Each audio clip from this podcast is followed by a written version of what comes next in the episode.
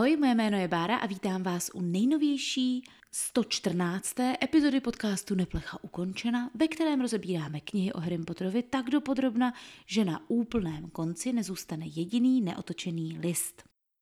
Minule jsme Neplechu ukončili Hermioniným vychytralým plánem, že by mohli udělat kroužek obrany proti černé magii. A dnes se podíváme na kapitolu 16, která se jmenuje Uprasečí hlavy – Hned v úvodu kapitoly se dozvídáme, že uplynuly celé dva týdny. Harry dokončil konečně svůj trest u Dolores Umbridgeové, Ron měl čtyři další tréninky, bez Harryho, ten má ten trest.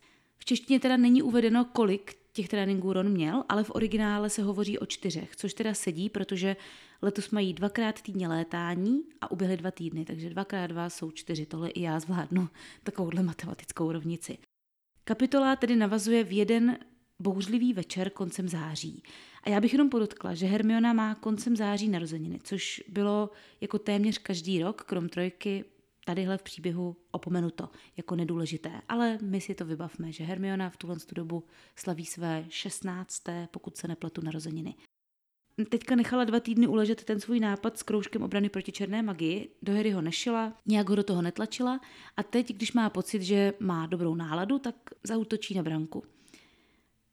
Přemluví ho, aby se teda s těmi zájemci sešel a Harry ji nejdřív tak jako lehce ignoruje a předstírá, že čte knihu azijských protijedů, která se v originále jmenuje Asiatic Antivenom, což teda evidentně znamená, že stále ještě na lektvarech probírají ty protijedy.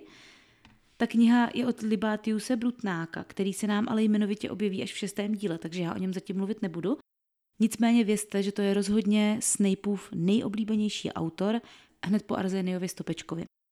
Podle Harryho je ta kniha ale velmi suchá, tak moc, že raději začne teda odpovídat Hermioně, než aby ji musel i nadále číst.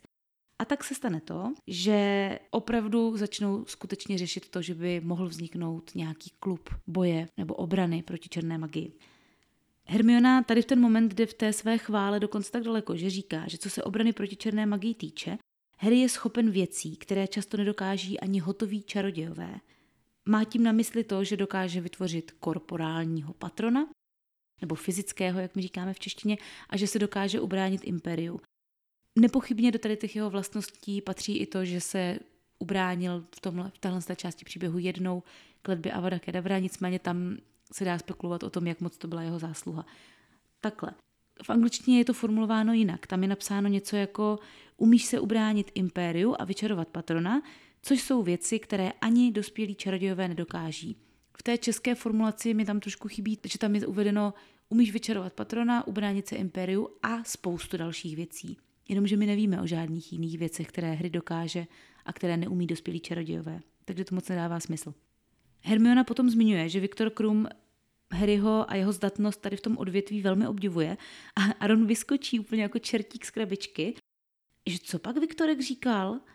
V angličtině Ron Viktorovi zásadně přezdívá Vicky a vtip je v tom, že Vicky je téměř výhradně ženská zdrobnělina jména Viktorie. Ona se pro muže nepoužívá a ten kontrast toho, že Ron toho staršího, um, velmi schopného Viktora nazývá vikinkou v podstatě, je docela vtipný. No. Takže v češtině úplně správný překlad, jakože já Viktorka uznávám, ale líbilo by se mi Vikinka nebo Viktorie. Nebo Viktorka, jako ta Viktorka. Potom se špičkují o tom, že si Hermiona s Viktorem stále píše.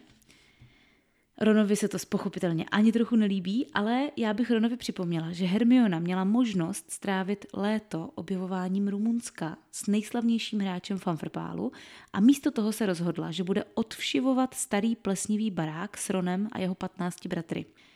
Opravdu si myslím, že Hermiona si jenom vzala k srdci tu Brumbálovu radu, ta jeho slova, že by měli udržovat mezinárodní styky a dejí opravdu jenom o to dopisování. Ona je zvědavá, ji zajímá, jak se žije v jiném státě, chce si udržet přehled o kouzelnické komunitě, která není britská, což za to všechno jí cením. Nicméně Ronovi se to teda opravdu nelíbí. Ale zase na druhou stranu s Ronem souhlasím, že i když z Hermioniné strany je to podle mě velmi nevinné, ten jejich vztah s Viktorem na dálku, tak eh, Viktor zatím určitě vidí něco víc než dopisy o tom, jaké je národní bulharské jídlo. Harry má tady v ten moment tak dobrou náladu, že Hermioně kývne i na to, že bude učit jiné studenty, nejenom Rona a Hermionu, když budou chtít. Vtip je v tom, že on se domnívá, že nikdo chtít nebude, protože ho všichni na škole víceméně pomlouvají a moc k němu nemají vztah v tenhle moment. Naše mladá, ale geniální čarodějnice prozíravě jako místo prvního srazu zvolí prasinky, protože tuší, že takový kroužek se jisté dámě v růžovém nebude moc líbit. Všimněme si ale, že pro tuhle studiovou zápletku se muselo změnit to, kdy se studenti tradičně do prasinek vydávají, protože až do posud vždycky byl ten první prasinkový víkend někdy kolem Halloweenu. Tentokrát se uskuteční hned o několik týdnů dřív, právě protože je potřeba, aby studenti se už teď sešli. To se hodí. Hermiona na rozdíl od Harryho se v knihovně nevěnuje studiu azijských protijedů, kreslí nákres čínského zubatého zelí. A nebo jo, teďka mi to došlo vlastně, ono je to čínské zubaté zelí, takže pravděpodobně to zubaté zelí bude nějaký druh azijského protijedu. To je dobrý. v angličtině je to Chinese Chomping Cabbage, což je krásná aliterace, ale to už vás asi ani nepřekvapí, myslím, že to ani už nemusím zmiňovat jo, v téhle fázi podcastu.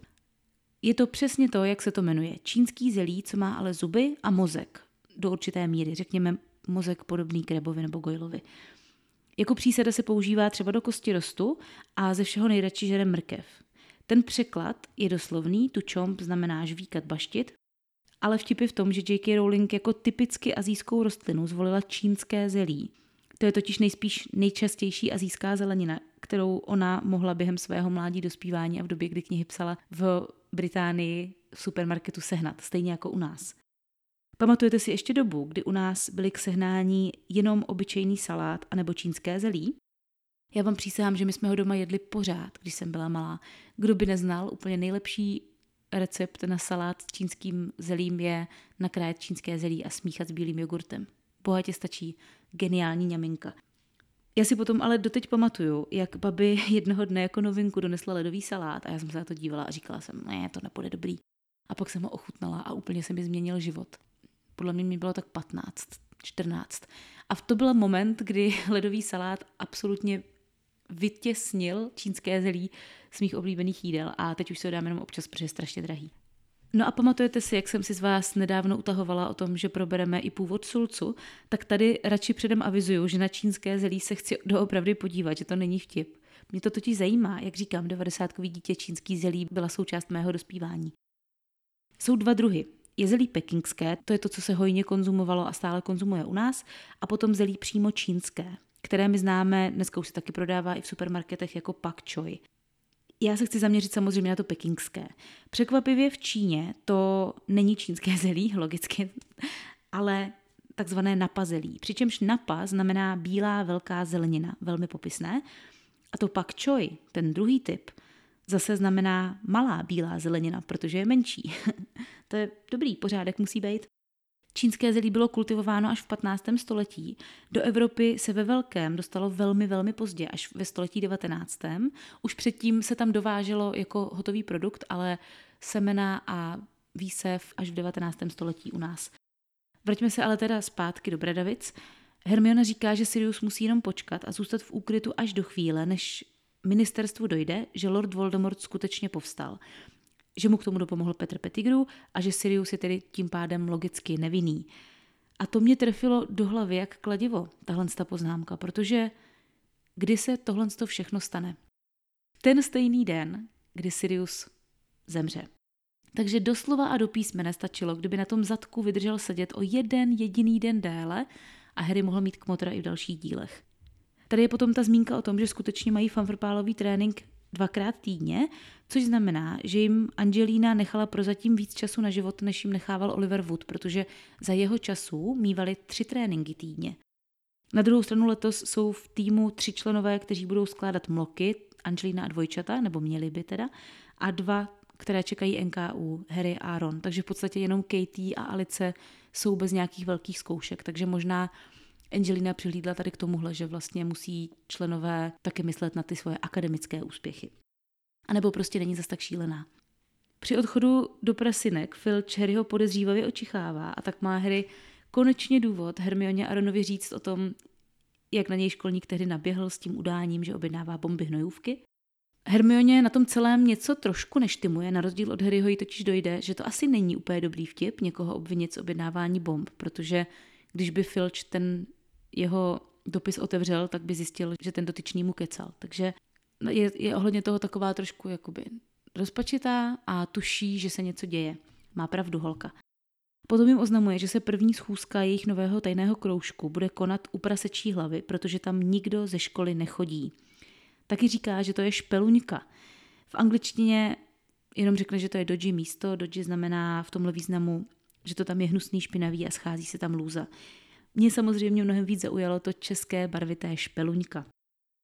Doslovně to znamená ohavná těstná místnost, ale přeneseně se to používá nejčastěji právě pro hospody nějaké nevalné kvality. Já jsem našla, že se to odkazuje na latinské spekula, což je stráž. Tady to spekula se používalo lokálně i ve variantě spelunka a tohle to slovo potom od Římanů měli převzít galové, kteří ho nepoužívali ale teda vyloženě pro stráž, jako pro osobu, ale pro jakékoliv vyvýšené místo s nějakým úkrytem, ze kterého se dobře strážilo. Takže třeba sruby, jeskyní výklenky, později právě i hospody. Hospoda u prasečí hlavy v angličtině Hog's Head je asi první podnik v Prasinkách, který trio navštíví a který neleží na hlavní ulici. Na vývěsním logu vidíme krásnou a velmi romantickou kresbu poražené prasečí hlavy, která krvácí na bílou látku. Což mi teda ale mimochodem dost evokuje druidské obětování a rituály. Kdo slyšel epizodu o druidech, tak druidové přesně takhle obětovali, že zvíře porazili nad bílou látkou a nechali tu jeho krev kapat. Samozřejmě jsou to jenom spekulace, my vlastně o druidech toho reálně tolik nevíme. Hodně obsesivní fanoušci si při čtení tady té kapitoly lehce oddechli, protože já jsem zachytila, že mezi prvním a čtvrtým dílem existovaly takové určité obavy, že ta hospoda u prasečí hlavy, do které chodil Hagrid, byla zapomenuta a že z ní J.K. Rowling udělala tři košťata. Což samozřejmě tady ti lidé, kteří nemají rádi chyby a chtěli by, aby Harry Potter byl dokonalý, těžce nesli. Takže tady v tom momentě, kdy se nám v příběhu ukázalo, že opravdu v prasinkách jsou dvě hospody, tak si strašně oddechli. Ten název je narážkou na Hogsmeade, prasinky a Hogwarts, bradavice, to už jsme si stanovili, ale stejně jako Hogsmeade má dva významy, neboli prasečí louka a zároveň prase medovina, tak Hogshead má geniální druhý význam, který byl pro mě novinkou. A to je to, že v angličtině se jako Hogshead označuje barel na whisky, který má míru 250 litrů. Tady ty hogsheady bývají vždycky vyrobeny z bourbonového dřeva, mají novou dubovou koncovku a je to druhý nejčastější barel na výrobu skotské přímo.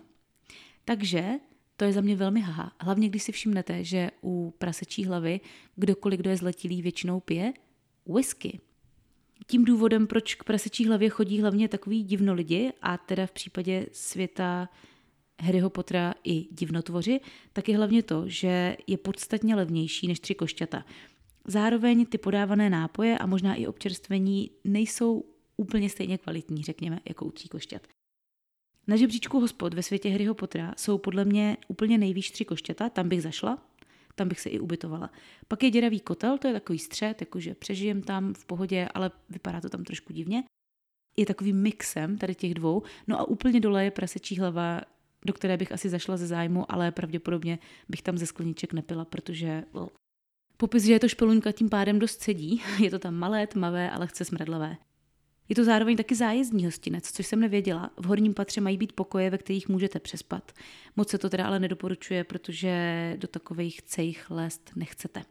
Do filmové verze hospody docela vtipně zahrnuli i ceduly, která vevnitř visí a oznamuje, že prodej jednorožčí krve je zakázaný a že se po ní zákazníci nemají ptát, tak to je určitě taková drobná narážka na Quirrella a první díl. Že jo? Úplně si představuju, jak tam Quirrell dorazil takhle převlečený za, já nevím, um, havajskou tanečnici nebo tak něco, jak přijde k pultu a řekne, dobrý den, jednorožčí krev máte? Ne, ne, nemáme. Aha, tak děkuju. A v tom kostýmu jde do toho lesa, že jo, lovit jednorožce. První hryho dojem, po té, co vkročí do prasečí hlavy, je, že to tam smrdí jako kozy. Mrk, mrk. Zábavná a velmi důležitá informace, která podle mě měla být takovým geniálním náznakem toho, že má ta hospoda něco společného s Aberfortem. Já si skutečně myslím, že J.K. Rowling, když to psala, tak si myslela, že to bude jedna z těch perfektně umístěných drobných nápověd, kterých si lidé všimnou až zpětně. To ale podcenila, jak moc lidé Aberforta a jeho vášeň pro kozy z té jedné brumbálové zmínky oblíbili. A že jakmile se v textu objeví jakákoliv zmínka o kozách nebo něčem jim příbuzném, tak jim budou blikat takhle kontrolky Aberfort, Aberfort, Aberfort, Aberfort. Mně to teda nedošlo, se přiznám, když jsem to četla poprvé. A když jsem v sedmičce zjistila pravdu, kdo je ten hostinský, tak to byl jeden z těch velmi příjemných šoků toho dílu. Harry se domnívá, že ta podlaha je hliněná, ale potom zjišťuje, že ne, že to jsou kachličky, které jsou ale v češtině podle něj pokryty stoletou vrstvou odpadků. To mi vždycky přišlo jako zvláštní popis, protože jsem si říkala, jak si mohl Harry splést stoletou vrstvu odpadků s hlínou a taky jak potom chodí, to musí být strašný hegeš. Je to proto, že pan překladatel jako odpadky přeložil anglické slovíčko filt, které my už důvěrně známe z úst třeba Krátury, pana Malfoje nebo paní Blekové. Je to naše oblíbené úderné špína. Tudíž ta podlaha byla pokryta ne odpadky ve smyslu, já nevím, pitlíků od brambůrek, rozbitých krýglů, ale špínou, prachem, zbytky jídla, možná i nějakými zvratky a tak. Což věřím, že se dá s línou zaměnit, rozhodně líp teda než ty pitlíky od brambůrek na zemi. Tak jako tak je to fuj. U baru stojí nějaký muž s ovázanou hlavou a pije, cituji, ohnivě planoucí a dýmající tekutinu. To je samozřejmě ten náš starý známý Willy Windershins, který celou Brumbálovou armádu Ambridgeové napráská. Je to ten pán, který nechal vybuchovat ty toalety mudlovské, jak pan Weasley že ho řešil, když vedl Harryho na ministerstvo, jak jsem říkala, že to bude důležité ještě. Pak se mu totiž stalo to, že mu jedna z těch toalet vybuchla do obličeje. A on to teda odnesl tak, že je celý obvázaný od hlavy až k patě a potřebuje popíjet nějaké silné anestetické nápoje, jako je třeba právě tadyhle ohnivá whisky. Takže opravdu ani ty letmo zmíněné vybuchující toalety nebyly v knize jen tak náhodou. Jak říká profesor Moody, musíte se mít neustále na pozoru. Vili ho za to zatkli a on se s nimi teda domluvil, že bude Harryho špehovat při příležitosti toho, že odejde mimo školu a za tomu ten trest odpustí. Takže tam teďka sedí, udělal docela dobrý díl, protože jedno odpoledne prosedí v hospodě, vypije pár whisky, pak něco řekne Ambridgeové a je volný. Pohoda. Opravdu za to potom byl zproštěn všech obvinění, což je teda do nebe volající. To jeho jméno mě hnedka zaujalo, protože Willy je samozřejmě zkrátka Williama, ale taky se to používá jako dětský eufemismus pro penis. U nás je obdobou Frantík. To už mi přišlo, že se k němu docela hodí. Vybuchující toalety, lulan, samo o sobě dobrý. Ale k mému překvapení se Willy slangově taky říká osobám, které jsou vmanipulovány do toho, aby někomu posloužili bez svého vědomí jako nějaký tajný agent. Třeba když vám někdo strčí do sošky plodnosti kilo kokainu, jako Bridget Jonesové, že tak v, to, v ten moment Bridget byla takzvaně Willy. Nebo když z vás někdo vytáhne informace a pak je zneužije. Tenhle ten Willy je sice řekne dobrovolně, ale ta spojitost s tím informátorstvím a nějakou nekalou praxí tam je, takže to podle mě byl záměr. Potom to příjmení Windershins znamená dělat něco proti směru hodinových ručiček, jít doleva místo doprava, být zkrátka levák. Taky hezký.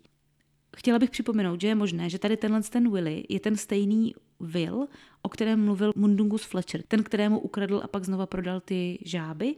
A já jsem vám říkala, že si myslím, že ten stejný člověk je ten, co zase Xenofiliovi Láskorádovi prodal ty měsíční žáby a že na to je potřeboval. Kolik podvodníků jménem Will totiž může britská kouzelnická společnost mít? Myslím si, že moc ne. U dalšího stolu potom sedí osoby, které podle Harryho vypadají jako moskomoři, ale mají silný yorkshireský přízvuk. V Yorkshire mají i na Británii obzvlášť silné přízvuky, protože už je to na hranici skoro se Skotskem. A já mám takové tušení, že J.K. Rowling má extra ráda yorkshireský přízvuk, protože ho přisoudila i jedné, jak ona sama říká, ze svých úplně nejoblíbenějších postav, Robin z Kormorána Strejka. No a potom v temném koutě se krčí nějaká čarodějka s tlustým černým závojem, což my teda víme, že je Mundungus a mě od jak živa zajímalo, jak Harry vyhodnotil, že to je žena pod tím závojem. Teď on z ní přece vůbec nic nevidí. Jediné, co tak vidí, že má na sobě závoj, což asi teda má být jako ženské oblečení. Má na sobě Mundungus třeba krom toho závoje šaty, které hry vidí, nebo jak to prostě poznal. Hermiona sama sebe a i zároveň kluky ujišťuje, že se ptala Kratiknota, jestli do prasečí hlavy vůbec studenti smí chodit a ten jí řekl, že ano, ale že si má vzít své vlastní sklo. Tak to je od Hermiony moc hezký, protože ona nejen, že tohle to neudělala, ale ona ke všemu ani neřekla Harry Muronovi a ostatním, aby si to své vlastní sklo přinesli. Takže tam teď budou nuceni lemtat to z těch hnusných sklinek.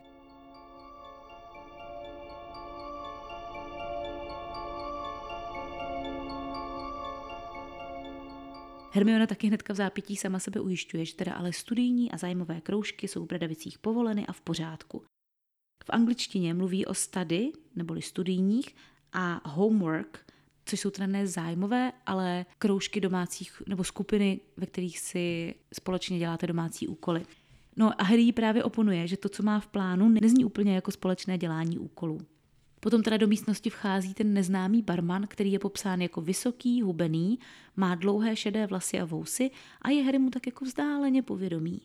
A smrdí to u něj jako v kozím chlívku a nikomu to nedojde. Harry netuší, tak si říká, tak jsem ho asi někdy potkal u taškáře, nebo nevím. Hermiona pro ně koupí tři máslové ležáky, Všimněme si teda, že lahvované, takže jí musím odpustit ty sklinky, oni to budou pít z lahví, takže v pořádku. Za 6 srpců, což je teda 48 korun, takže 16 korun za, jedno, za jeden máslový ležák, což roku 95 až překvapivě odpovídá, bych řekla. V češtině je tady napsáno, že stařík vytáhl tři lahve ležáku, což působí hrozně vtipně, když si potom zpětně uvědomíme, že ano, Aberford má šedé vlasy, je mu přes 100, ale zrovna jeho bychom jako staříka popsali asi tak pravděpodobně jako Brumbála. Nepopsali.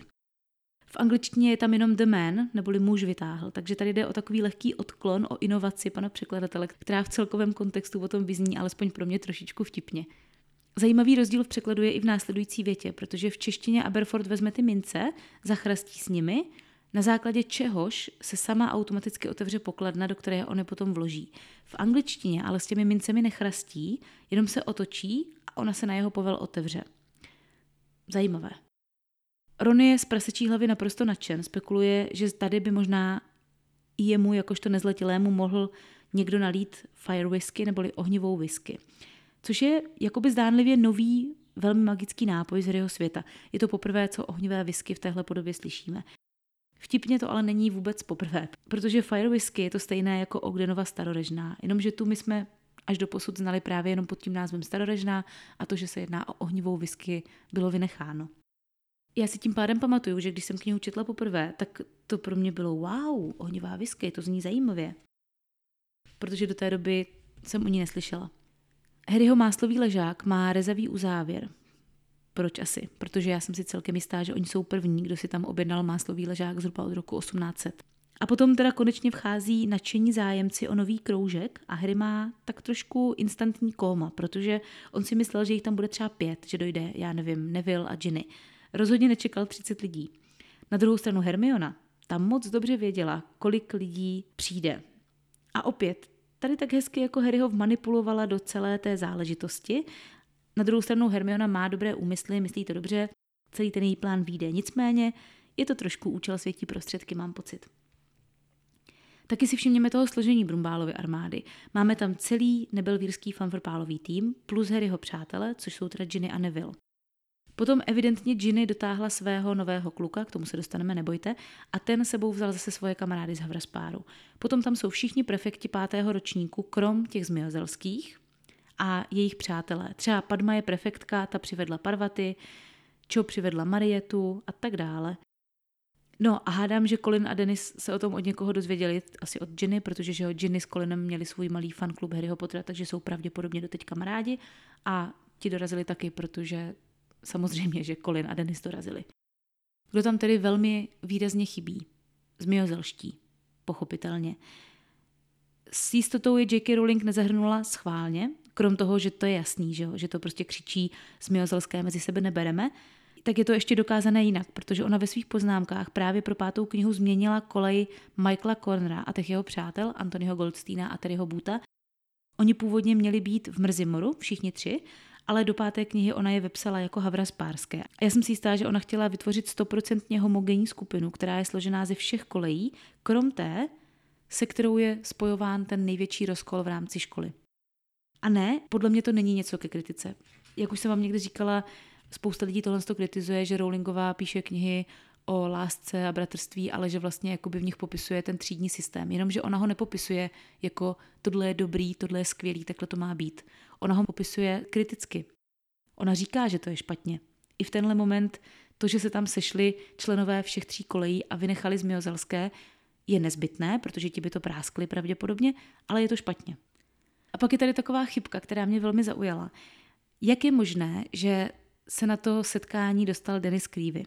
Denis do Bradavic nastoupil loni, tudíž teďka je ve druhém ročníku a my víme, že studenti Bradavic smí do prasinek chodit až od kdy? Až od chvíle, kdy se stanou studenty třetího ročníku. Takže to asi nějak neokecáme, tohle je chyba. Pochybuju, že ho Colin táhl nějakou tajnou chodbou, kdyby na ní přišel. Marieta, ta kamarádka Čo má kudrnaté nazrzlé blonděté vlasy, tak já jsem jenom chtěla podotknout, že to je takový můj malý vlasový sen, kdybych se mohla narodit, nebo takhle, kdybych byla metamorfomák, tak bych chtěla mít takové vlasy. Hermiona má úvodní řeč a když zmíní, že Umbridgeová je učí nesmysly, tak Anthony Goldstein, se kterým podle mě to Hermioně od jakživa docela klape mimochodem, tak trošku se doplňují, on jí rád říká, že to je výborný nápad a myslím si, že v jiném světě by klidně tihle dva taky spolu mohli skončit, tak Anthony Goldstein zvolá Svatá pravda. A víte, co to je v originále? Moje oblíbené Here, Here. Pamatujete si, že jo, Kratiknotovo slyšte, slyšte ve třetím díle. To, když jsem tehdy zveřejnila, tak musím říct, že dodnes mi chodí často reakce. Za prvé, že jste rádi, že jsem to zmínila, protože jste to nevěděli a vždycky vám to tam přišlo divné. A hrozně mě baví, když mi posíláte fotky z jiných přeložených knížek českých, kde se to objevuje taky, kdy místo, já nevím, pravdu díš nebo svatá pravda je here, here přeloženo jako slyšte, slyšte. Tak tady jsem chtěla podotknout, že pan Pavel Medek už to má správně. Hermiona jim oznámí, že se Voldemort vrátil a prvním pochybovačem, který se ozve, je můj velmi oblíbený Zachariáš Smith. Oblíbený ve smyslu takový ňouma, že se mi o něm dobře čte, ne oblíbený ve smyslu chtěla bych s ním chodit. Zachariáš je krásnou ukázkou toho, že i když jste v koleji pohodářů, tak můžete být trotl. Je to nejspíš spolužák Ernieho a Justina v Harryho ročníku. Hraje na pozici střelce za mrzimorský tým, takže jeho kapitánem je Roger Davies, pokud se nepletu. A do Bradavic se dostal tak, že slyšel Ernieho a Hanach, jak se o tom baví. Ahoj, tady Bára od editačního stolu. Samozřejmě jsem tím chtěla říct, že se tak dostal do prasečí hlavy a ne do Bradavic. Do Bradavic se doufám dostal jako všichni ostatní pomocí přijímacího dopisu. Tudíž je pravděpodobně trošku šmíroval a protože byl zvědavý na to, co se vlastně stalo Cedrikovi, což byl člen jeho koleje, že jo, tak se rozhodl k ním připojit. A pak už se vezl, vlastně se stal podle mě členem Brumbálovy armády tak trošku omylem. Jenom protože je zvědavý. Je to velikánský kritik, ne ve smyslu podnětné kritiky, která nás někam posune, ale ve smyslu kritizuju všechno, na co se dívám. No a proč se jmenuje Zachariáš? Je to totiž jméno z Bible, které doslovně znamená Bůh si pamatoval, což nesouvisí, ale souvisí to, že se tak jmenoval otec Jana Křtitele. Protože Zachariáš a jeho žena byli v pokročilejším věku, když se jim teda podařilo Jana splodit. A když jim anděl oznámil, že budou rodiči, tak Zachariáš mu to nevěřil, protože za prvé byl starý a za druhé mu to oznámil anděl. Celé to spochybňoval, kritizoval a dopadlo to tak, že byl potrestán němotou. Tudíž stejně jako tenhle Zachariáš to byl velký skeptik. Myslím si, že to sedí.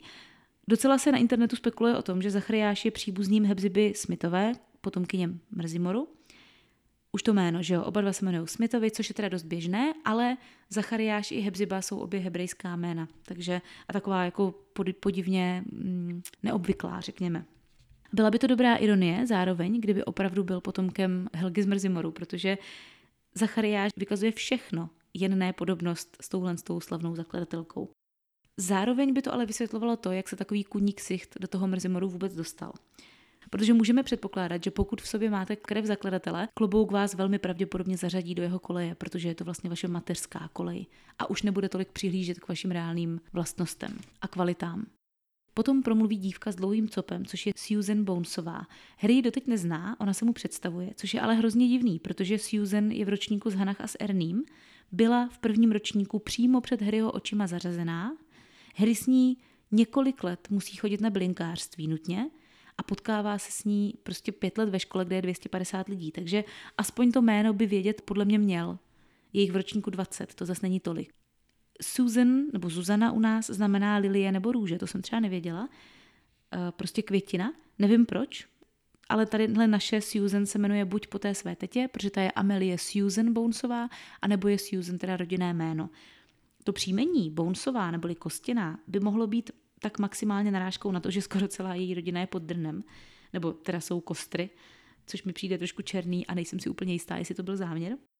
Susan se Harryho ptá na jeho patrona a Lee, mimo jiné, je úplně v háji z toho, že Harry něco takového jako vyčarovat patrona umí.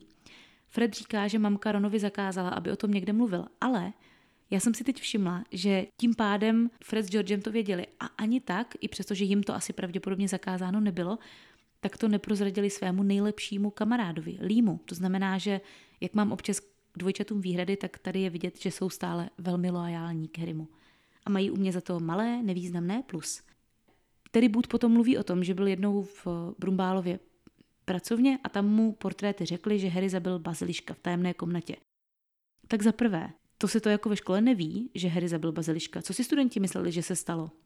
Že prostě někdo komnatu zavřel, zamkl a bazilišek tam někde se plazí do kroužku, nebo Zároveň taky je to první zmínka o tom, že portréty u Brumbála i mluví a jsou sentientní, že mají nějakou vlastní mysl. Což by mě teda zajímalo, jak se Terry mu podařilo je takhle rozkecat. To je druhá věc. Každopádně takový hezký detail je, že když Terry tady tohle řekne, že Harry zabil baziliška, tak nejvíc a nejhlasitěji ze všech reagují Justin Finch Fletchley a Colin s Denisem. Proč? Protože Justin a Colin byli tím baziliškem skamenění. O to větší mazec je, že oni evidentně až doteď nevěděli, že celou školu zachránil Harry. Divný ne. Terry Boot je každopádně studentem Havraspáru. Eh, vtipně v tom originálním seznamu se původně jmenoval Trevor Boot, jenomže potom se Trevor stal žábou a z něho se stal Terry, takže to jeho jméno nemá nějaký hlubší význam pravděpodobně. Boot je jenom příjmení, které se odkazuje na obec někde v Cambrii v Británii, ale jinak to samozřejmě znamená taky bota, no, tak já nevím, co to má znamenat. Původně byl v tom seznamu taky jako student z mudlovské rodiny, ale to potom musela J.K. Rowling změnit, protože za prvé on je studentem Bradavic i v sedmém ročníku, takže nějaké kouzelnické předky mít musí, jinak by ho nepustili do školy. A za druhé, my už z epizod o Americe a tak víme, že jedním z jeho předků byl syn zakladatelky Ilvermorny, neboli Stříbřanova. Neville potom chce říct, že v prvním ročníku Harry zachránil kámen mudrců, jenomže prosím vás, Neville si po třech letech nepamatuje termín kámen mudrců a nazve to u nás kamenem moudrých, což není moc vtipný. Nicméně v angličtině z něj udělá philological stone, neboli jazykovědný kámen. Zároveň v angličtině to je o dost vtipnější, protože to, že si nepamatuje filozofický kámen, je o dost pravděpodobnější, než že si nepamatuje kámen mudrců. Zachariáš Harryho obviní z toho, že je Harry sobec, že jim nechce ukázat, jak se brání. Aaron v ten moment mu řekne, ať drží kušňu, protože se to Harryho v češtině dotkne, kvůli tomu, že Zachariáš zrovna Harryho, nesobeckého velmi, označil za sobce. Samo o sobě legitimní, pěkný překlad, všechno fajn. Ale v angličtině je to ještě podstatně vtipnější, protože Zachariáš ve skutečnosti řekne, že chce Harry weasel out of it, neboli že se z toho chce vyvléknout jako lasička. A Rona se tam vůbec nedotkne to, že byl Harry označen za sobce, ale to Weasel, protože za lasičky jsou často označováni právě členové jeho rodiny, protože Weasel, Weasley, že jo. Tady ty vtipy na to, že je Ron lasička v češtině úplně chybí, podle mě v knihách, protože to není moc přeložitelné. Když začnou plánovat, kdy se budou scházet a kde, tak se jim to lehce zkomplikuje tím, že mají v ansámblu členy tří kolejních družstev. Každé to družstvo, jak už jsme si stanovili na začátku téhle kapitoly, trénuje aspoň dvakrát týdně. To znamená, že šest večerů z týdne je fanfrpálové hřiště obsazené těmi jednotlivými družstvy.